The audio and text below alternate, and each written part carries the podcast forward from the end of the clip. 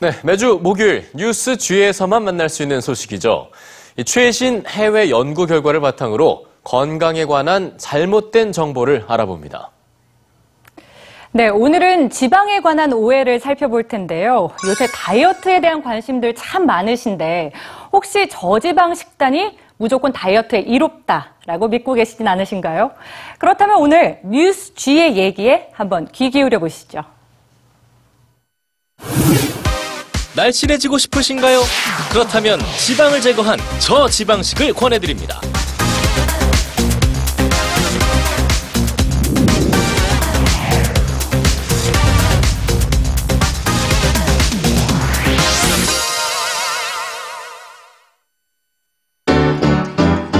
지금으로부터 약 40년 전인 1977년 미국인들의 식탁에 새로운 식단이 혜성처럼 등장합니다. 고기와 버터, 계란을 밀어낸 탄수화물 위주의 식단. 이제는 웰빙 건강식으로 널리 알려진 저지방식입니다. 어떻게 저지방식은 불과 40년 만에 세계인의 식습관을 바꿔놓을 수 있었을까요? 당시 과학적 연구들은 심장 질환의 주범으로 지방을 지목했습니다. 포화 지방이 혈액 속에서 나쁜 콜레스테롤 수치를 높이고 이는 각종 질병으로 이어진다는 거죠.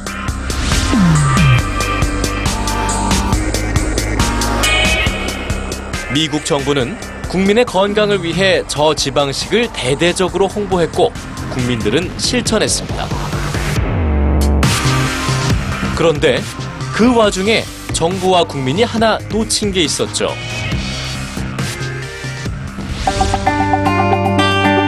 인간이 섭취해야 하는 적정한 지방의 양. 지방 섭취가 몸에 주는 이로움은 지방의 위험성에 묻혀버렸습니다. 아무도 궁금해하지 않았죠. 몸에 유익한 수많은 정보들은 외면당했습니다.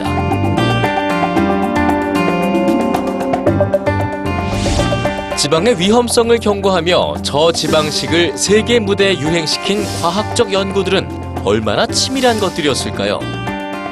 사람들이 그대로 받아들여도 될 만큼 검증이 끝난 연구들이었을까요? 전혀 그렇지 않았습니다.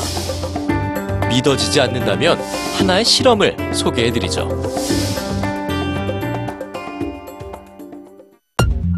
이 실험은 영양학 역사에 있어서 가장 큰 실험 중 하나였습니다. 폐경 이후의 여성 48,835명이 실험에 참여했죠. 이들에겐 두 가지 식단이 주어졌습니다. 한 그룹에겐 오직 곡물로만 된 저지방식, 다른 그룹에겐 일반적인 식단이 주어졌습니다. 그리고 8년의 시간이 흘렀습니다. 이 두 그룹은 어떤 차이를 보였을까요? 0.4kg의 몸무게 차이. 그게 전부였습니다. 심장 질환이나 암의 발병률도 아무 차이가 없었습니다. 이 실험이 주는 교훈은 간단합니다. 저지방식이 살을 빼주고 건강에 훨씬 이롭다는 상식이 누구에게나 진실은 아니라는 거죠. 심지어 저지방식이 더 위험하다는 연구도 심심치 않게 등장합니다. 저지방식을 먹는 사람들은 오히려 더 많은 칼로리를 섭취한다는 연구 결과도 나왔습니다. 하지만 우리의 오래된 믿음은 이런 연구와 뉴스들에 귀를 기울이지 않았습니다. 어떤 정보를 믿어야 할지 모르시겠다고요? 그렇다면 여러분에게 가장 추천할 만한 오래된 연구 결과를 소개해드리죠. 지방은 단백질, 탄수화물과 함께 건강을 위해 인간이 반드시 섭취해야 하는 3대 영양소라는 사실입니다. 건강은 수많은 정보가 아니라 옳은 정보를 골라낼 수 있는 지혜와 함께합니다.